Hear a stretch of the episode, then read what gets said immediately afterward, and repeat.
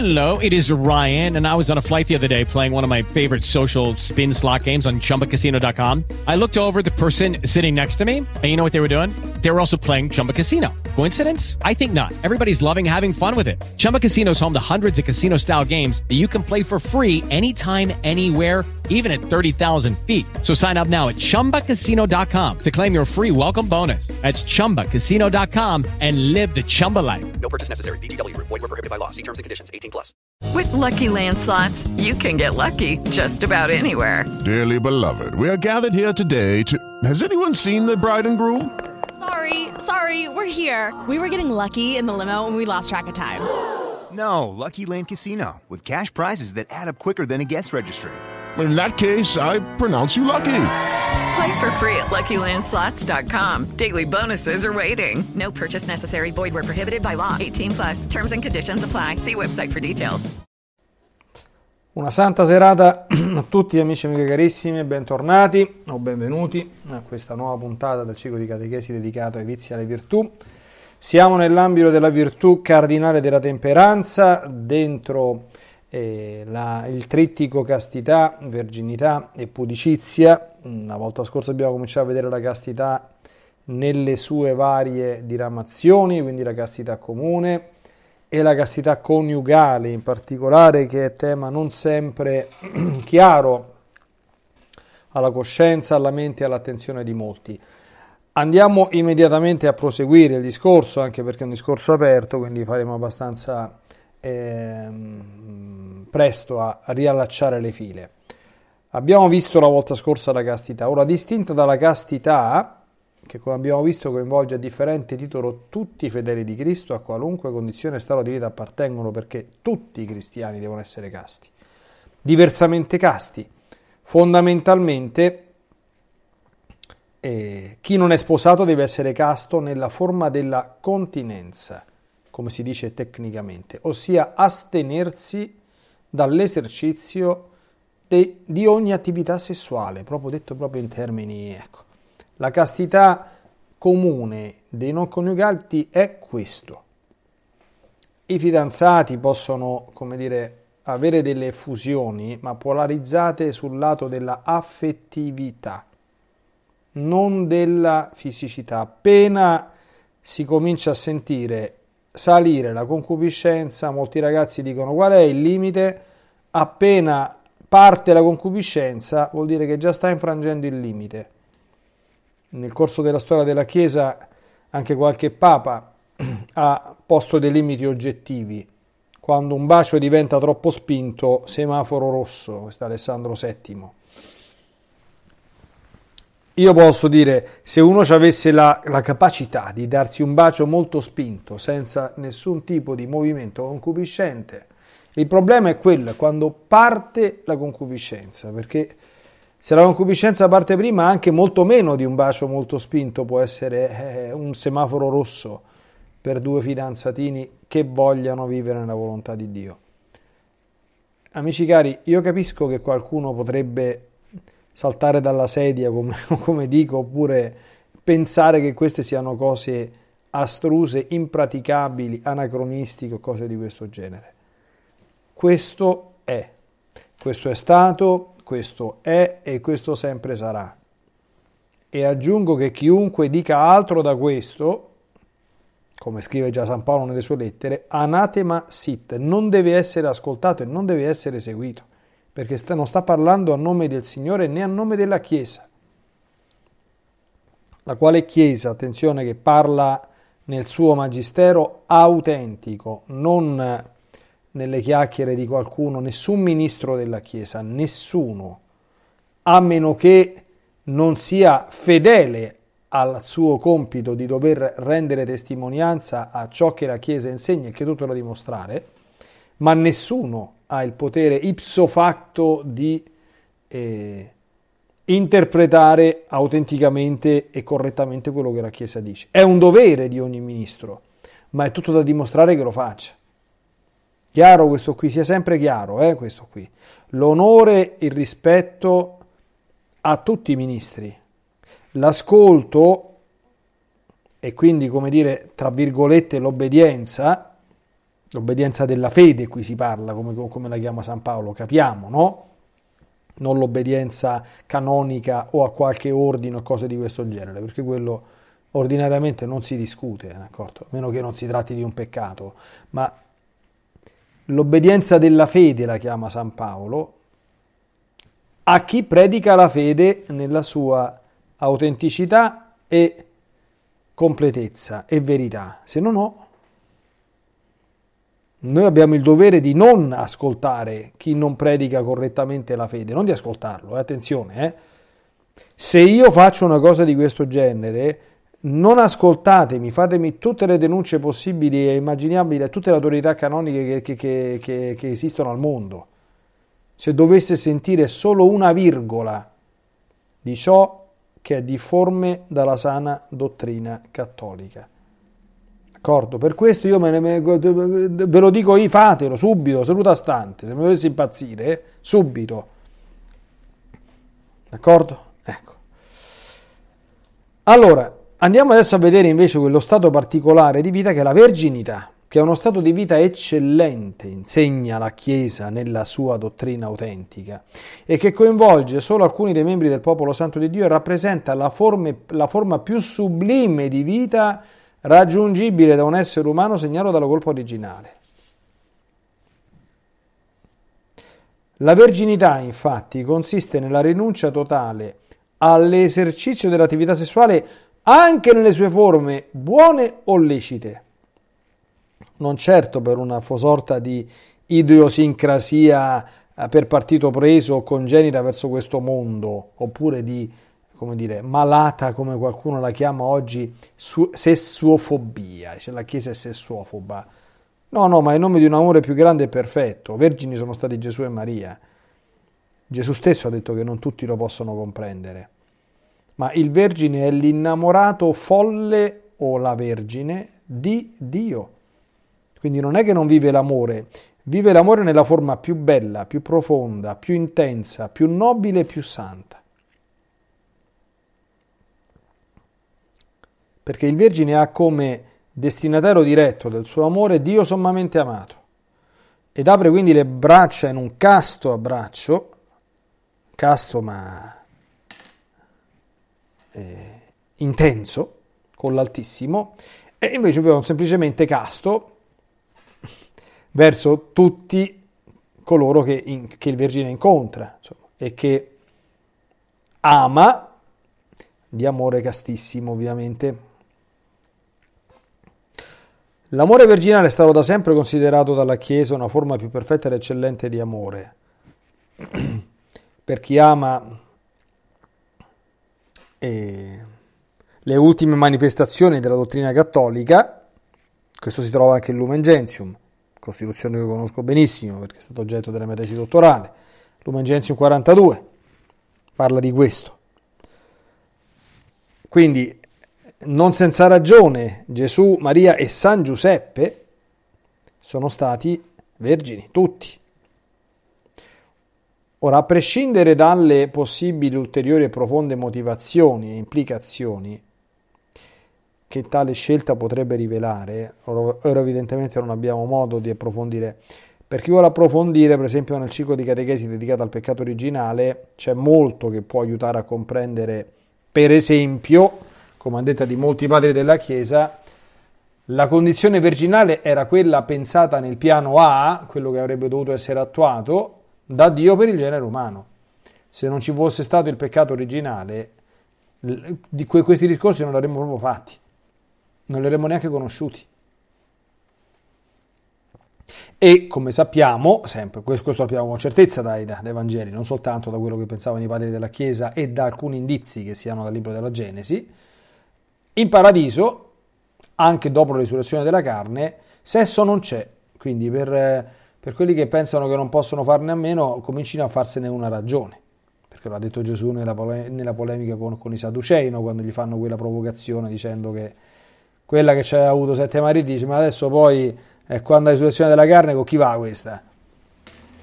E Gesù rismonta subito, non va con nessuno perché i figli di questo mondo prendono moglie e marito, di là queste cose non ci sono, quindi tocca farsene una ragione, no? Ecco. Quindi, a prescindere da tutte quante le considerazioni molto ampie che si possono fare su questa virtù, è chiaro che l'amore virginale libera l'amore umano da ogni minimo residuo, anche naturale e involontario di egoismo. Sappiamo tutti quanti che nell'attività sessuale è imprescindibile, non è possibile eliminare del tutto la componente egoistica, anche in quella buona e lecita, perché l'attività sessuale tende di per sé al soddisfacimento della propria personale libido, quindi all'appagamento del piacere sessuale. È un fatto egoistico anche quando è vissuto bene dentro il matrimonio e quindi all'interno di una relazione bella, bellissima per carità. Nel Vergine questo non c'è, non ci può essere. E quindi c'è una sublimazione della capacità umana di amore che viene elevata ad un livello superiore. Tant'è vero che nella tradizione cattolica la vita virginale è stata sempre chiamata vita angelica cioè si vive come gli angeli, quindi si ha, mentre tutta quanta la tematica relativa al peccato originale, no? ripeto, rimando a quelle catechesi, che col peccato originale siamo scesi, quindi siamo, siamo, abbiamo fatto un, un capitombolo, siamo, ci siamo avvicinati ai bruti. Ecco, invece con la verginità si sale, quindi si fa, si fa uno step, quindi ci si avvicina agli angeli. Ecco la, bellezza di questa, di questa vita, no? La lussuria fa degradare abbrutisce e abbassa l'uomo a livello dei bruti, la verginità lo eleva a livello angelico. Quindi si tratta di una vocazione sublime che deve essere e deve continuare ad essere ritenuta e tenuta in altissima considerazione nella vita della Chiesa, deve essere predicata. Ai giovani bisogna dirlo, che si arriva vergini, quantomeno a, a, fino al matrimonio, vergini fino al matrimonio, illibati. Anche oggi. Noi non abbiamo nessunissimo timore di opporsi con forza, con coraggio e con sante motivazioni all'attuale sessolatria, d'accordo? Perché così si chiama. Senza sesso non si può vivere. Ma dove sta scritta questa cosa qui? Chi l'ha detto? Dove sta scritta? Quindi la verginità è custodia non solo di un'eventuale scelta di vita consacrata, ma è anche custodia della santità del matrimonio. La verginità conservata prima del matrimonio è un atto di amore detto in anticipo allo sposo o alla sposa, cioè i no che io ho detto prima di incontrare te erano finalizzati al fatto che io guardandoti in faccia posso dirti ti amo, solo tu mi hai avuto, solo tu mi hai conosciuto, solo tu per sempre mi avrai. Quindi è sempre una cosa meravigliosa e i matrimoni hanno la pienezza della divina benedizione, questo bisogna metterselo bene in testa, eh? solo quando entrambi gli sposi, oltre che avere una vita cristiana e quindi fare un matrimonio in chiesa, non tanto per farlo ma perché ci credono, ma sono arrivati, hanno portato all'altare il giglio della verginità. Ricordiamo sempre che la Madonna Fatima disse che ci sono matrimoni non benedetti da Dio e che non piacciono a Dio. A quei tempi il dilagare delle unioni civili che c'era oggi non c'era, d'accordo? In quel contesto, nel 1917, l'Europa, il Portogallo in particolare, cioè, non, cioè, era cristiana al 99%, 99,9%. Quindi come fa a non piacere un matrimonio a Dio o a non essere benedetto da Dio? Eh, anche se era una cosa molto più rara, oggi sono le mosche bianche il contrario, eppure si va in abito bianco, eh? in abito bianco anche dopo le convivenze. Io adesso non voglio fare il polemico, cioè per forza, dico ma... Io dico ma dentro la testa, io vorrei tanto, io vorrei tanto capire meglio la testa dei figli degli uomini. La vorrei tanto capire. Ci sono certe cose, le cose che mi fanno più soffrire è quando io vedo fare alcune cose che, che non capisco, cioè non, non riesco a rappresentarmi, dico ma questo come fa a fare una cosa di questo genere? Non è un giudizio morale, non voglio condannare la persona, dico a me sembra, poi bisogna sempre trovarci nelle, nelle condizioni, che non mi passerebbe manco per la preanticamera del cervello andare a fare una castroneria del genere. Poi abiti bianchi, che vogliamo parlarne di come sono concepiti. L'abito bianco è, simbolo di purezza e verginità e di modestia, tra l'altro. Si vedono i vestiti da sposa adesso, che ogni volta che c'è un matrimonio il parroco deve, se lo fa, cominciare a fare 300.000 raccomandazioni che almeno in chiesa, a parte il fatto che una sposa che in chiesa viene vestita e poi fuori si spoglia, io fortuna che non mi sono sposato, eh, quindi eh, io dico sempre fortuna che non mi sono sposato perché poi mi toccava buttare dalla finestra mia moglie oppure mia figlia. Perché certe cose che si vedono in giro oggi, vabbè, le donne possono pure farle, ma ce l'avranno un padre fino a una certa età, ce l'hanno un marito dopo. boh, tutto bene? Ma. Ecco, quindi insomma, se io mi fossi sposato e mi si presentava la fidanzata in, in, in abito da sposa eh, hard, ma non per storto al matrimonio. Siccome si dice che gli sposi non vedono l'abito da sposa, pensa che, che, che bella sorpresa, no? Poi mi toccava buttarla dalla finestra il giorno stesso del matrimonio. Sto scherzando ovviamente, eh, non butto dalla finestra nessuno, però stiamo facendo evidentemente, ecco, sto giocando un po', però la sostanza è così, no? Ecco. Vabbè,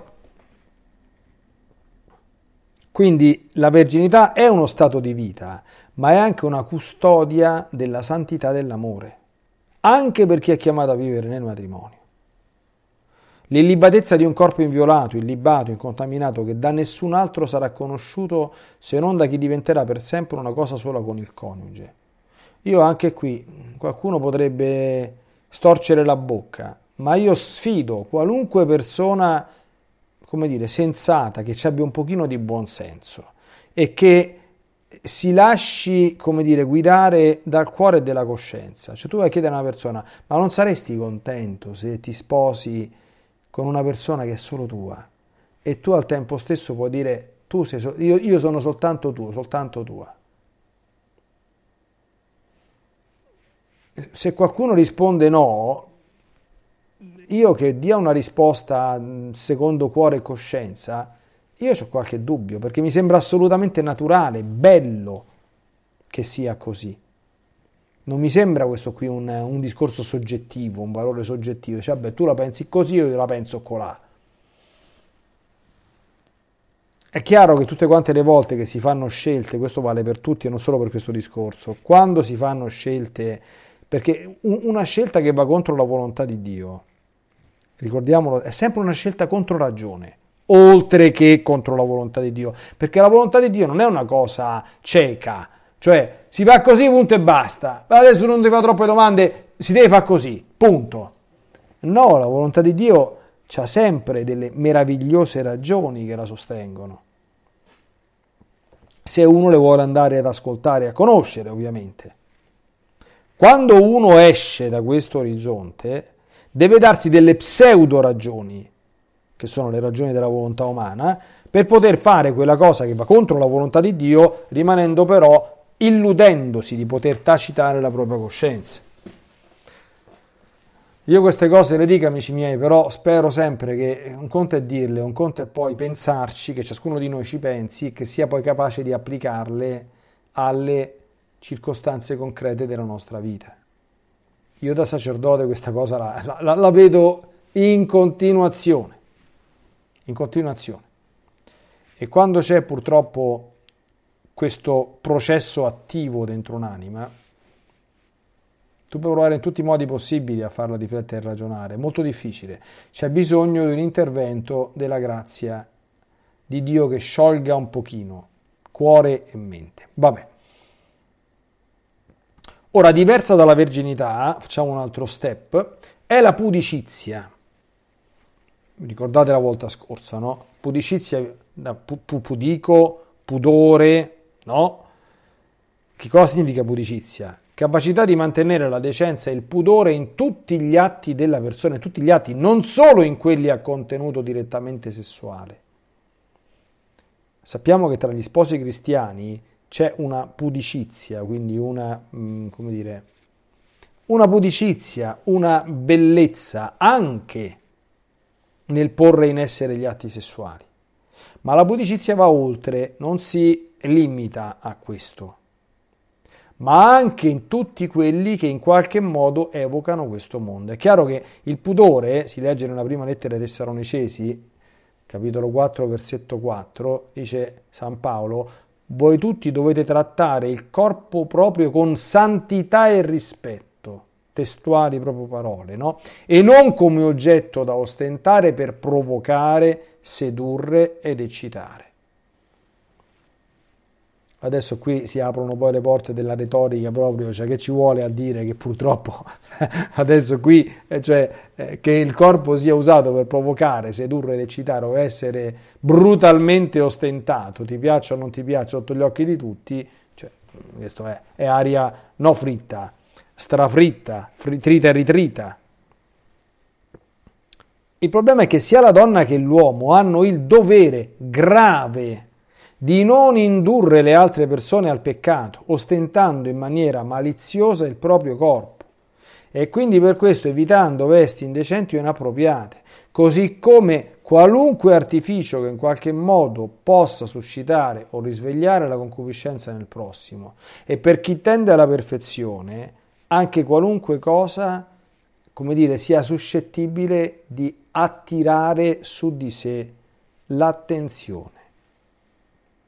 Altra è la bellezza, il decoro e la cura, altro è l'attirare l'attenzione. È un'altra cosa. Ora, in questo campo, evidentemente, ha grandissima importanza l'educazione. Sapete quante volte ci sono, per esempio, alcuni genitori che mi dicono: Sì, io ho un bambino piccolo, piccolo, ma se lo porto in chiesa in canottierina, che problema c'è? E io gli rispondo: Allora, figlia, per lui nessuno, perché un bambino piccolo non ha la malizia, quindi non, non capisce. Che, che, che, non è che va a ostentare, nemmeno per chi lo vede, perché voglio ben sperare che un bambino di 3-4 anni, voglio sperare, insomma, no? non sia oggetto di attenzioni perché se dovesse essere siamo proprio nelle, nelle perversioni, quindi non è un fatto che in se stesso è da non farsi, ma è un problema di educazione. Questo ci arriviamo, no? Perché? Perché se il bambino, voi sapete che i bambini, i bambini sono spugne, se il bambino, fin da quando comincia a capire qualcosa, capisce che in chiesa non si va vestiti in un certo modo, perché questo è un luogo sacro, non è come fuori. Quindi se tu gli metti non la canottierina, ma almeno la magliettina a maniche corte, quando è piccolo, poi più, quando è più grande si può anche discutere, sicuramente è, è meno peggio. Cioè non è che è meno peggio, è un fatto educativo. Lo stai cominciando a formare, specialmente di questi tempi.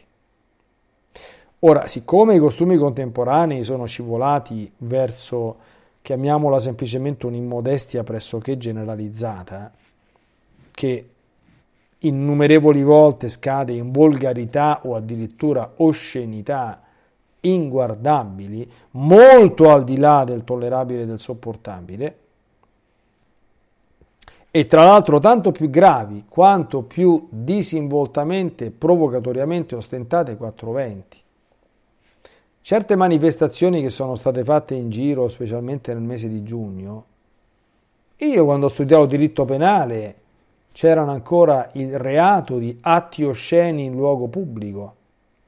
Che io sappia non è mai stato abolito questo reato.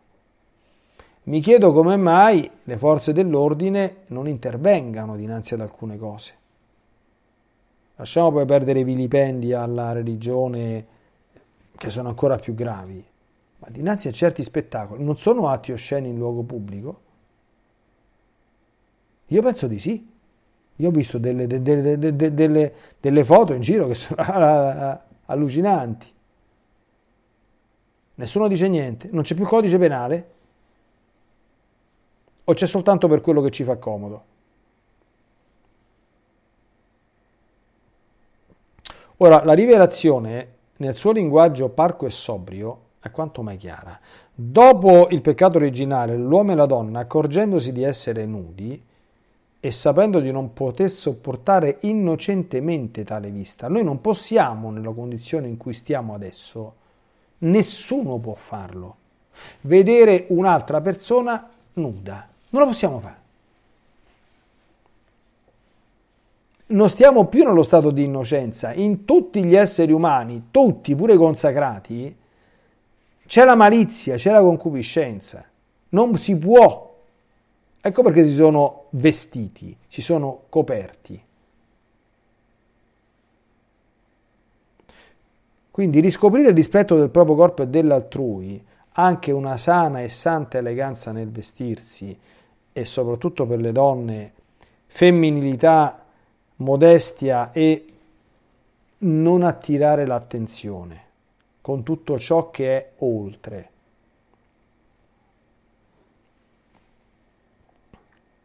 Quindi il sentirsi a proprio agio per una donna nella sua sacrosanta e benedetta femminilità che sia manifestata, perché quella si manifesta, il vestire manifesta eh, tantissimo quello che siamo. Io faccio sempre l'esempio, provate a, a pensare a tre tipologie di preti che si possono vedere oggi in giro. Il prete in talare, il prete in clergyman e il prete in borghese. È uguale, la stessa cosa? Cioè il messaggio, la percezione che ti trasmette è uguale? Cioè il modo cioè, eh, di concepire il sacerdozio di questi tre, secondo te è lo stesso? Il sacerdozio è la figura del prete, è uguale? Non lo è. Se tu chiedi a me, tu ci andresti vestito in borghese, io ma manco morto. E in clergyman manco morto. Io l'ho vestito così e, e ci sono delle buone motivazioni, cioè delle ragioni ben precise. Senza nessuna eccezione, senza nessuna eccezione. Siamo capaci tutti di fare questo discorso?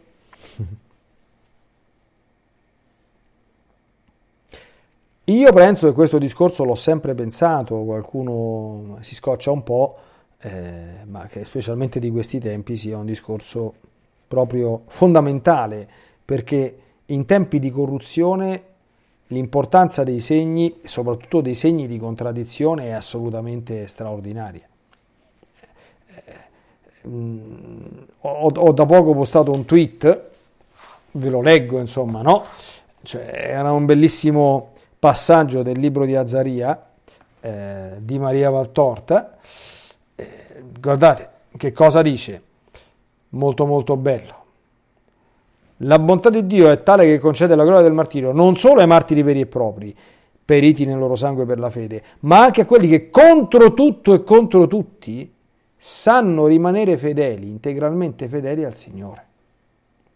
Cioè le testimonianze impegnative quelle che ti attirano addosso fu, critiche e evidentemente di leggi, tanto maggiori quanto più il segno è forte, sono martiri, sono amici.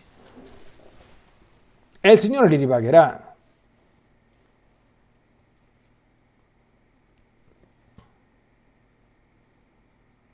Quindi riscoprire la vera dignità del corpo umano, che è Tempio dello Spirito Santo, abitazione terrena dell'anima immortale, destinato ad essere rivestito e coronato di gloria, nella misura però in cui in questa vita avrà concorso alla santità di ogni singola persona ed è stato custodito con dignità e rispetto, perché i corpi che sono qui in questo mondo eh, trattati in maniera differente, quindi senza onore, senza rispetto, che diventano oggetto di provocazione, guardate che a detta di tutti quanti i santi e, e dei dottori soffriranno assai anche nel corpo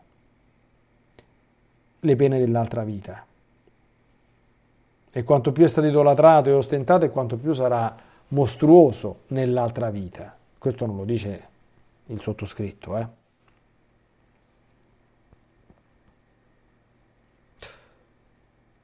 Quindi facciamo in modo che in questa realtà, perché questa è la realtà che ci troviamo a vivere, il nostro corpo sia trampolino di elevazione, di abbellimento e nobilitazione dell'uomo e non strumento per la degradazione, l'avvilimento e l'abbassamento. Bene, detto questo, proseguiamo con la nostra ehm, indagine. C'è nato mm, alla continenza prima. La continenza, abbiamo detto che San Tommaso ne parla sotto due punti di vista, no?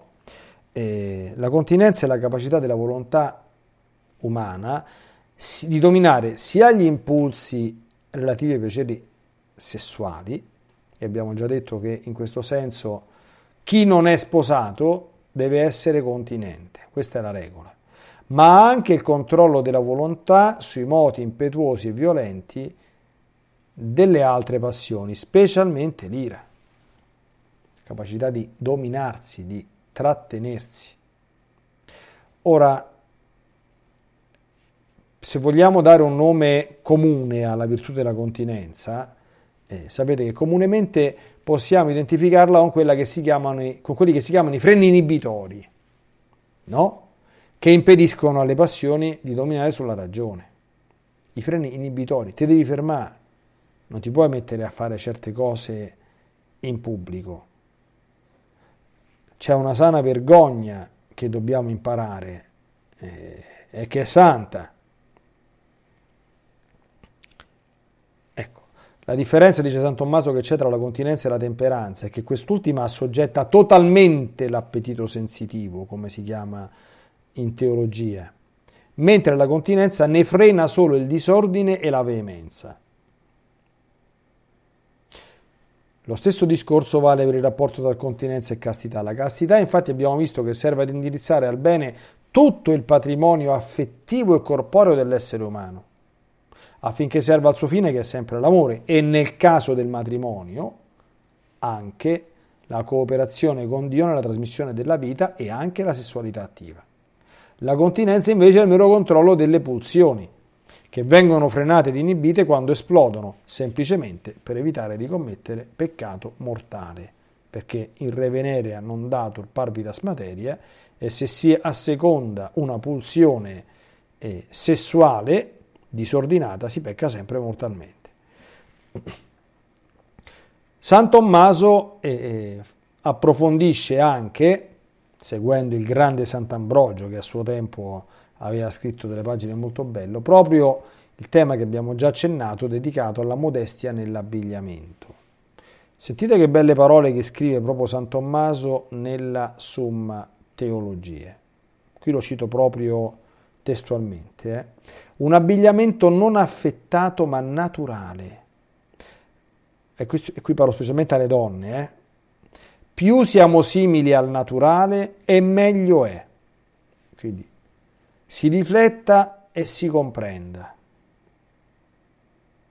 Semplice e più tendente al trascurato che al ricercato. Semplice corredato di vesti non preziose e sgargianti, ma ordinarie. Immaginate voi un figlio di Dio che va vestito con vesti di lusso, con le griffe, come si dice oggi. È morale spendere cifre stratosferiche, ne so, per un paio di scarpe, per un vestito, per un paio di pantaloni? Si può con coscienza serena davanti a Dio? Domanda, retorica, ma la, la pongo sotto forma di, di domanda, no? Sicché nulla manchi all'onestà e alla necessità, continua l'angelico, e nulla venga aggiunto alla bellezza. Tu prova ad avere una cura ordinaria di te. Poi ci sono vari, vari gradi su questo qui, perché poi ci sono anche delle scelte personali, d'accordo? Ci sono delle scelte eh, che dentro questo, diciamo così, eh, come in tutte le virtù, c'è il minimo e il massimo. Quindi c'è la soglia al di sotto della quale non puoi scendere e poi gestisci tu. Mi vengono i capelli bianchi, maschietto o femminuccia che sia, Che faccio? Me li tingo? Scelte di vita. Facciamo un problema per i maschietti? Ma cascano i capelli. Che faccio? C'ho il trapianto? Punto interrogativo. Questi non sono problemi, capite? Che faccio? Vogliamo fare un po' di esempi per, per le signorine? Eh, che faccio? Mi tengo i capelli al naturale o me li tingo un giorno gialli, un giorno neri, un giorno verdi, un giorno rossi, eccetera, eccetera? Uso i cosmetici? Quando? Quanti? Quali? Come? Punto interrogativo. Che fogge uso? Fogge sgargianti o fogge... Che stile ho? Punto interrogativo. A chi voglio assomigliare? Chi è il mio modello? Allora, andiamo a, ad approfondire un pochino di queste considerazioni tommasiane, anzitutto. È affettato l'abbigliamento derivante da cura eccessiva delle proprie vesti, che vada oltre la necessità della cura del decoro. Il decoro sta sempre bene. La trasandatezza gratuita non è mai una cosa buona. Cioè, io per esempio non approvo, questo è fatto mio personale, adesso si crepa di caldo di estate, ma io certi look, anche per i maschietti, io non li approvo personalmente non mi sembrano cose buone. Andare in giro, un conto che uno va al mare, cioè, il mare è un altro discorso, il mare è un altro discorso, se uno sta al mare, sta su un lido, sta sulla spiaggia, cioè, ta, cioè lì c'è un altro mondo, anche se quel mondo va percorso, per quanto mi riguarda, con canoni di decenza, ma non per quanto mi riguarda, questo è un fatto oggettivo. Ma in altri contesti non è a mio avviso virtù, cioè, che ne so, pantaloncini corti, ciabatte, eh, maglie con, con, con le maniche corte corte, canottiere. È virtù? A me non sembra. Suona sempre la stessa cantilena, fa caldo e te lo tieni un po' di caldo. Te lo tieni. È più importante soffrire un po' di caldo in più o mantenere sempre un certo stile, un certo decoro, attenzione, non, un decoro. Cioè, io non ci vado in giro in un certo modo, ma per una sorta, attenzione, questa non è superbia, eh, per una sorta di rispetto verso noi stessi, verso la nostra persona e anche verso il prossimo, che io interiorizzo e maturo e poi metto in pratica. il decoro che oggi non c'è più. In chiesa, se entra con le ciabatte, con l'infradito, a me non mi fa impazzire. Adesso queste cose prendetele come opinabili, eh, quindi non come, cioè, io come dire, eh, lascio sollecitazioni, poi una persona che ascolta vuole dire di un sacco di cretinate, esagerato, la solita cosa che si dice, e da un'orecchia mentre da quell'altra mi esce. Possibile, forse, sono, forse sarà, sarà vero, no? Quindi l'abbigliamento affettato è quando si esagera nella pur doverosa cura ad esso dovuto, tale da ingenerare stili caricati o atti ad attirare l'attenzione. Noi non dobbiamo attirare l'attenzione per come siamo conciati, noi dobbiamo attirare l'attenzione, attirare l'attenzione, ecco. dobbiamo presentare la nostra persona nella bellezza intrinseca che in quanto anima creata da Dio c'ha punto e basta. Attirare l'attenzione non è mai indice di buon gusto, per esempio il buon gusto, che è una bellissima virtù, oggi non, non, dove sta? Il buon gusto,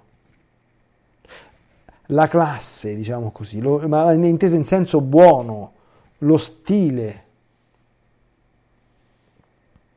La semplicità implica accontentarsi appunto delle cose semplici, quindi di ciò che capita senza essere ricercati, salvo sempre la doverosa e sobria bellezza ed eleganza. Io invito, secondo voi, l'ho detto tante volte, come andavano vestiti Gesù e Maria? provate a pensare anche a tutti i dettagli e tutti quanti i particolari. Che idea ci siamo fatti?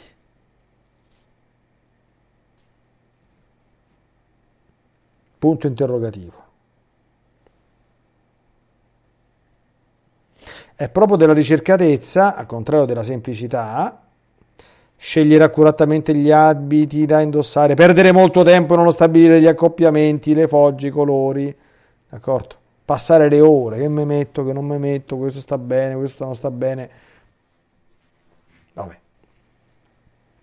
Poi l'ordinarietà, il vestito ordinario, non esagera nelle spese, spendere un sacco di soldi per un vestito, io non vorrei fare il bacchettone, ma, ma dove sta scritto? Mi hanno invitato al matrimonio, io queste cose proprio, io, sarà perché so prete, eh? devo comprarmi il vestito per matrimonio, ma chi l'ha detto questo qua?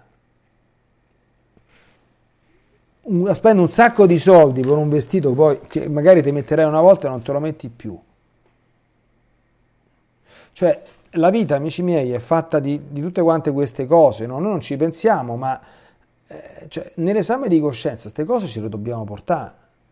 Se uno dice non, non so che confessarmi, pensaci, ma vale la pena spendere 3, 4, 500 euro per un vestito perché devi andare al matrimonio, magari di tuo cugino ed è un tuo parente stretto, perché se no che figura ci faccio e come mi presento? Come ti presenti?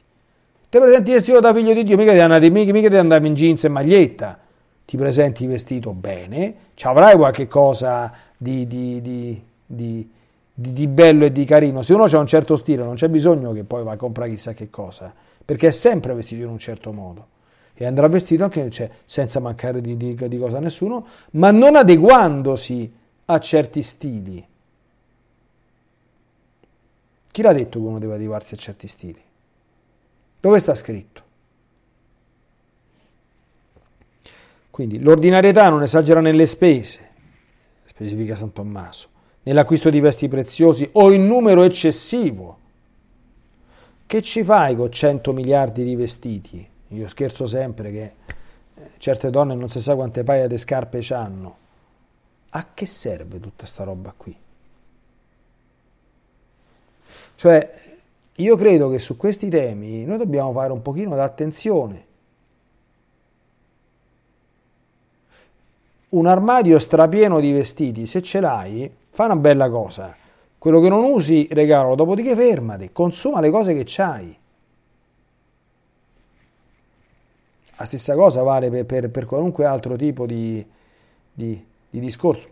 Capite come se uno va a rosicchiare queste cose, ci, ci, come dire, ci, ci, ci smuovono evidentemente qualcosa, no? Si può essere splendidamente vestiti da far girare la testa ai nostri angeli custodi, che, gli, che sono gli unici che, dovrebbero, che, che dovremmo tenere di farcela girare, anche con abiti non di lusso, tenendo sempre presenti i canoni della bellezza santa, che hanno sempre un binomio modesto ed elegante. Per le donne andrebbe curata sempre la femminilità, sempre, anche qui sempre. Non è necessario, però qualche volta, io su qualche volta ci si pensi, io ho dei dubbi su qualche volta, cioè la femminilità, se uno la interiorizza e la sceglie, poi è una regola che non c'è eccezioni.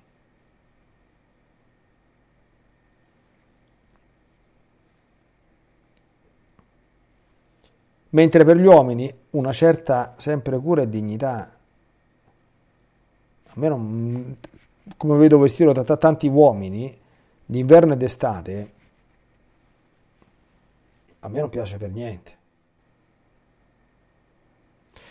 Quindi, in altre parole, per osservare la, la modestia nell'abbigliamento, secondo San Tommaso, è necessario non eccedere i limiti del necessario, nella quantità di vesti possedute, nella qualità di esse, nell'eccesso di cura nello sceglierle e nell'indossarle, non andare niente al di sopra dell'onesto, che è di per sé bello, e tendere il più possibile al naturale. Quindi ci vuole discernimento, ci vuole anche la capacità di mm, come dire, calibrare i nostri stili allo stato di vita, Chi è sposato ha anche il dovere di piacere al coniuge. Adesso lo vedremo anche per un altro aspetto particolare, la condizione di vita, il tipo di lavoro esercitato, gli ambienti da frequentare e altre circostanze che sono sempre fattori da considerare. Ci sono due vizi opposti, uno è l'ostentazione, che l'abbiamo già visto, l'altro è la, trasenda, è, è la trasandatezza però. La trasandatezza non è virtù, non lo è. O anche caricare troppo sulla, mh, con vesti estremamente misere oppure troppo caricate o troppo mortificate. In altre parole, non è possibile che una donna laica, ancora di più che si è sposata, vada vestita come una suora di clausura. Questo non, cioè, è troppo. Il troppo stroppia sempre, come dicono eh, anche i saggi.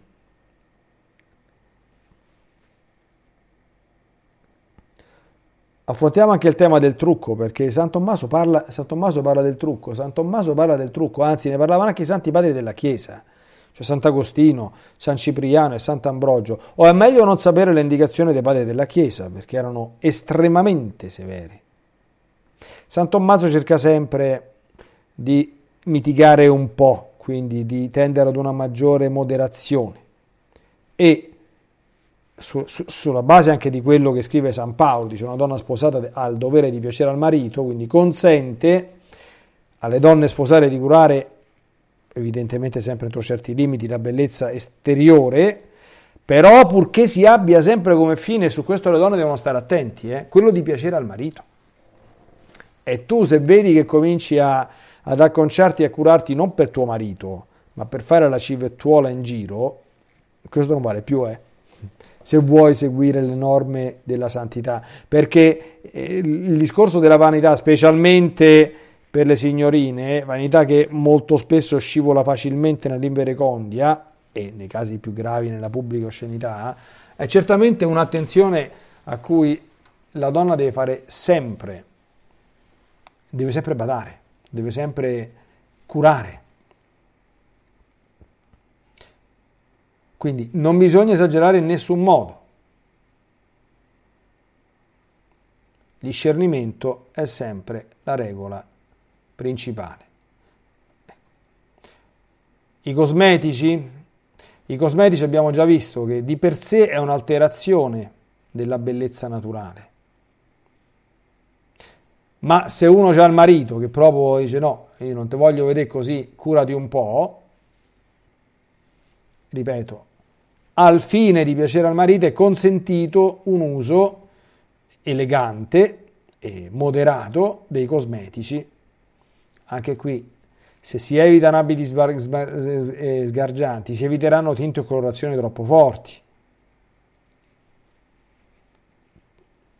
Cose tenue, delicate, no? Cioè un pochino di classe, un pochino di, di sana bellezza, ripeto, oggi è un pochino latente. Sono suggestioni, poi eh, se ne facciano l'uso che meglio si crede. Andiamo verso la conclusione della virtù della temperanza. E San, San Tommaso individua ulteriori eh, parti della modestia. La modestia ha ulteriori tre specie particolari che sono l'umiltà, ecco perché dicevo che, lui, che, che, che questa virtù è, è, formidabile, la studiosità e la modestia negli atteggiamenti del corpo e nel gioco. Andiamo rapidissimi soltanto fermandoci un pochettino sull'umiltà. L'umiltà modera l'amore disordinato di sé e la brama della propria eccellenza, che dà origine a molteplici insopportabili comportamenti assai comuni ai figli degli uomini. Qui si va a riprendere per approfondire meglio quando abbiamo parlato del vizio capitale della superbia, eh, dove abbiamo parlato evidentemente anche dell'umiltà. No?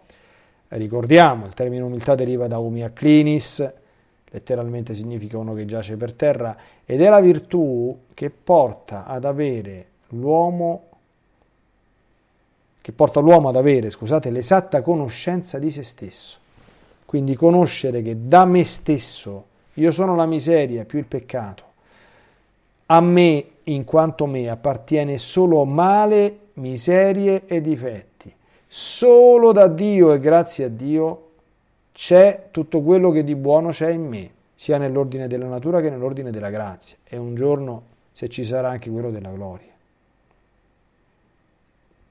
Quindi l'umiltà, dice Santa Teresa, è verità. Quando una persona è umile, se ti insultano non ne resti desolato e se ti lodano non ne resti ammaliato. Questo tu lo vedi, lo, ne, ognuno di noi può fare una verifica, come reagisce a certe cose.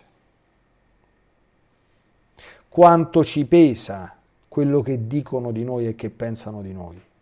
Sapete quanto ci dovrebbe pesare? Zero. Perché quello che pesa è quello che Dio pensa di me e dice di me, non quello che dicono gli uomini. La persona veramente umile tende naturalmente all'adorazione di Dio, alla gratitudine, a prostrarsi davanti a Lui, a disprezzare se stessi santamente, a disprezzare il mondo. L'umile si, si ritiene l'ultimo di tutti, nel cuore, senza dirlo, inferiore a tutti certamente non attribuendosi peccati che non fa o che non ha, oppure negando di avere certe grazie o doni effettivamente posseduti. A volte ci stanno e non possiamo fare finta di non averli, quella è falsa umiltà, ma riferendo sempre tutto il bene che si ha, che si fa e che si ha a Dio solo e considerando sempre bene tutto il male presente in se stesso e pensando bene del prossimo e pensando sempre che il prossimo ha molto bene nascosto, che egli magari non ha, che io non ho. Mentre io magari ho dei mali che invece alcuni miei prossimi non ce l'hanno. Ecco, è una virtù meravigliosa. Oh. San Tommaso parla anche della studiosità. Attenzione, la studiosità è quella virtù per mezzo della quale l'uomo si applica a conoscere ciò che deve nel modo e nella misura consentiti frenando gli eccessi insiti nel desiderio naturale di conoscenza e vincendo la repulsione naturale alla fatica necessaria per acquisirla. Per esempio, per la studiosità, per esempio, eh, nella studiosità rientra per esempio il nostro dovere della, della formazione cristiana. Attenzione che la studiosità a che cosa ti porta? A conoscere ciò che è necessario o utile e a fini buoni. Quindi una persona che per esempio studia perché vuole diventare, vuole vantarsi dei, titoli che ha, ho quattro lauree, vuole primeggiare, vuole dominare, o, oppure la voglia di conoscere le cose proibite, il futuro per esempio, la condizione dei morti, la magia, o semplicemente se si preferisce conoscere le cose inutili, futili, le cose di curiosità, non va bene, non va bene. La curiosità è un peccato, è un difetto.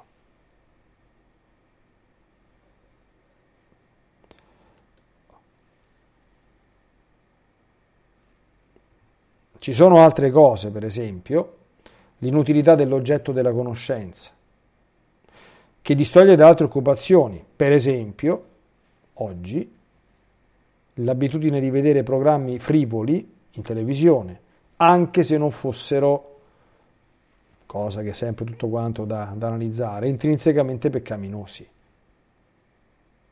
Noi abbiamo sempre un tempo molto molto limitato a disposizione. Oppure la malizia intrinseca dell'oggetto che si vuole conoscere, rimanendo nell'esempio della televisione, per esempio assistere a spettacoli del tutto eh, immorali, oppure l'interessamento ai fatti altrui, anche qui in giro con i cosiddetti talk show, uh, Amici, mi raccomando, io non voglio adesso, però eh, piano piano che, che, si cresce nelle virtù, qui stiamo parlando di virtù. La virtù è chiaro che mh, mm, richiede delle attenzioni, delle scelte, degli stili, e che una persona che non si pone il problema di vivere secondo virtù eh, non, non cura, non ce li ha. Ecco, quindi la cultura e la conoscenza di molte cose di per sé non sono cose cattive, ma non sempre sono sinonimo di vita virtuosa, perché bisogna vedere cosa alimenta queste cose e soprattutto poi come si usano. Cioè, una persona colta istruita non ha nessun attestato di virtù. perché bisogna, ripeto, vedere le motivazioni che erano spinte ad acquisirla e il modo con cui la usa. Pensiamo a certe persone che facciamo nomi molto famose, che sono pozzi di scienza, sono persone che certamente hanno una cultura straordinaria, ma che sono dei caterpillar, cioè eh, il modo con cui lo usano è sistematicamente distruggere il prossimo, umiliarlo e farlo sentire il più grande stupido del mondo. E questo sicuramente non sono, non sono, non sono cose gradite al cielo, questo è, è evidente, no? Ecco, andiamo a concludere proprio eh, con qualche cenno all'ultimissime ecco, ramificazione eh, della temperanza con la modestia negli atteggiamenti del corpo e nel gioco. Abbiamo già visto che il corpo è indubbiamente una dimensione importantissima della vita umana, quindi come sono i gesti del nostro corpo. E similmente sapete che c'è un proverbio in uso tra chi insomma si dedica un po' a queste cose, che al tavolo da gioco si conosce il signore o la signora. Eh, perché anche in questa dimensione chi ha avuto, eh, in passato è successo questo qui quando ero eh, nel, nel mondo, come dire, l'occasione di giocare un po', se ripensa a tante cose, si vedrà tante cose che c'erano nel proprio cuore. Che cos'era modestia negli atteggiamenti del corpo? Comprende tante cose. Il tono della voce, i gesti che si fanno, come si sta seduti, come si sta in piedi, il modo di camminare, o come si mangia e come si sta a tavola. Posso io stare in chiesa con le gambe accavallate? Cominciamo subito un pochino di esempi. Posso mangiare qualcosa con le mani? Facciamo qualche altro esempio.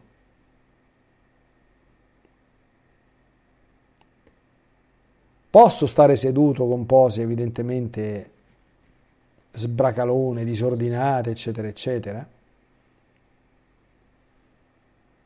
Abbiamo già visto, no? poi la prossima volta con, la gola vedremo, cioè, si legga Maria Valtorta i, i commenti a come Gesù mangiava quando andava nei banchetti, la signorilità che aveva nei gesti, nei tratti. Ho già detto che Galateo era scritto Monsignore.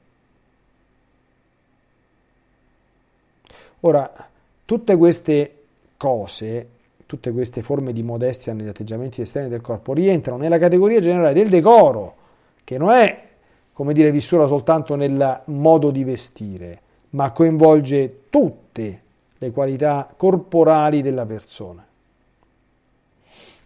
Fa parte anche di questa categoria l'ordine esterno, l'ordine della propria persona, l'ordine dei luoghi, dei luoghi di lavoro, della nostra casa, della nostra stanza, della nostra camera. Fa parte di questo il saper ordinare bene le cose da fare, darsi un piano di vita, ordinare bene la giornata, ordinare bene un periodo. La modalità ordinata sempre di procedere nel lavoro e nelle occupazioni. Questi sono, sono aspetti importantissimi della, della vita. Eh? La Sacra Scrittura ammonisce dal considerare queste cose. Eh? Pensate a un passaggio di un libro sapienziale, Siracide 19-26.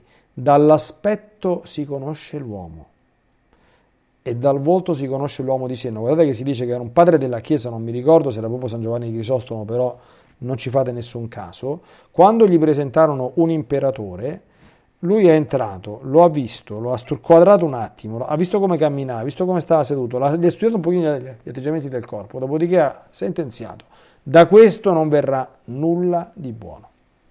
Dice, eh, che, che, che, come si permette? Ha giudicato. Dall'aspetto si conosce l'uomo, dal volto si conosce l'uomo di senno.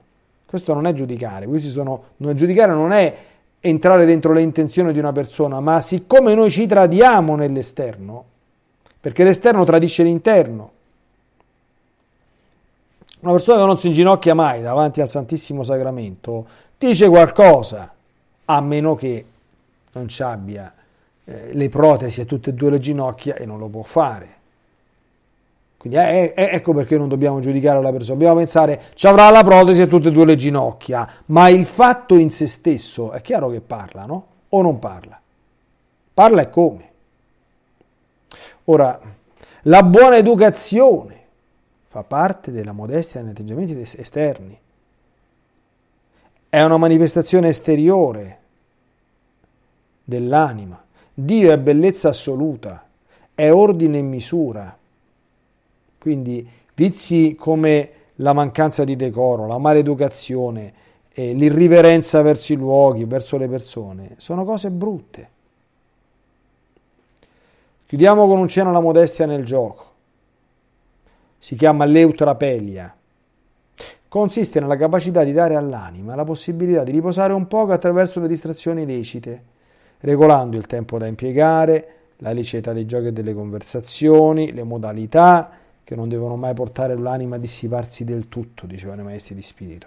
È possibile anche lo scherzo, la facezia, fermo restando che non si possono dire le bugie di scherzo e non si deve mai cadere in trivialità e turpitudini. Si devono evitare giochi illeciti, oppure di, stare, di dedicare troppo tempo a queste cose. Ma sapete che nei monasteri, anche nei conventi, c'è una parte della giornata dedicata al tempo di ricreazione uno non può stare sempre in tensione, ha bisogno di distendersi un po'. E questa è una cosa buona, questa qui, non è una cosa cattiva. Avendo queste, questi canoni, no?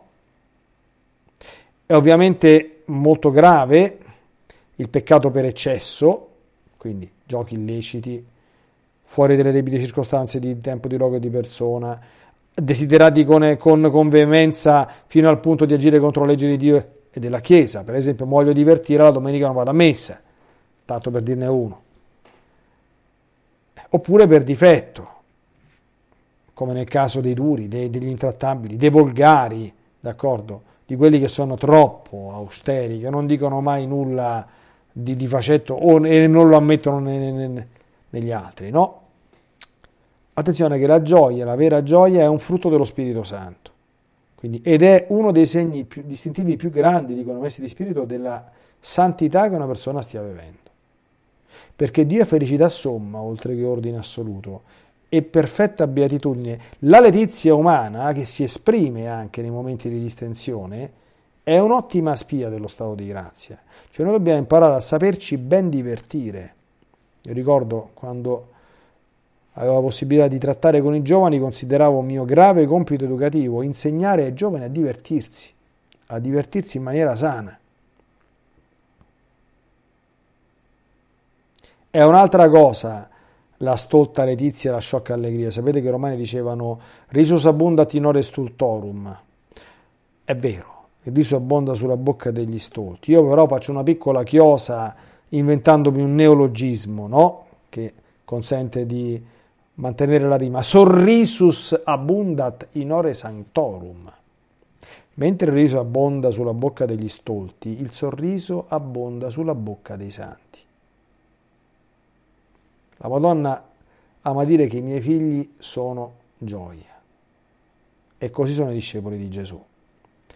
Ecco, con queste considerazioni chiudiamo il lungo capitolo della temperanza e al termine del nostro percorso articolato sui vizi delle virtù, ma anche al vizio capitale della, della gola che a Dio piacendo tratteremo nella prossima puntata. Dio vi benedica e la Madonna sempre vi protegga.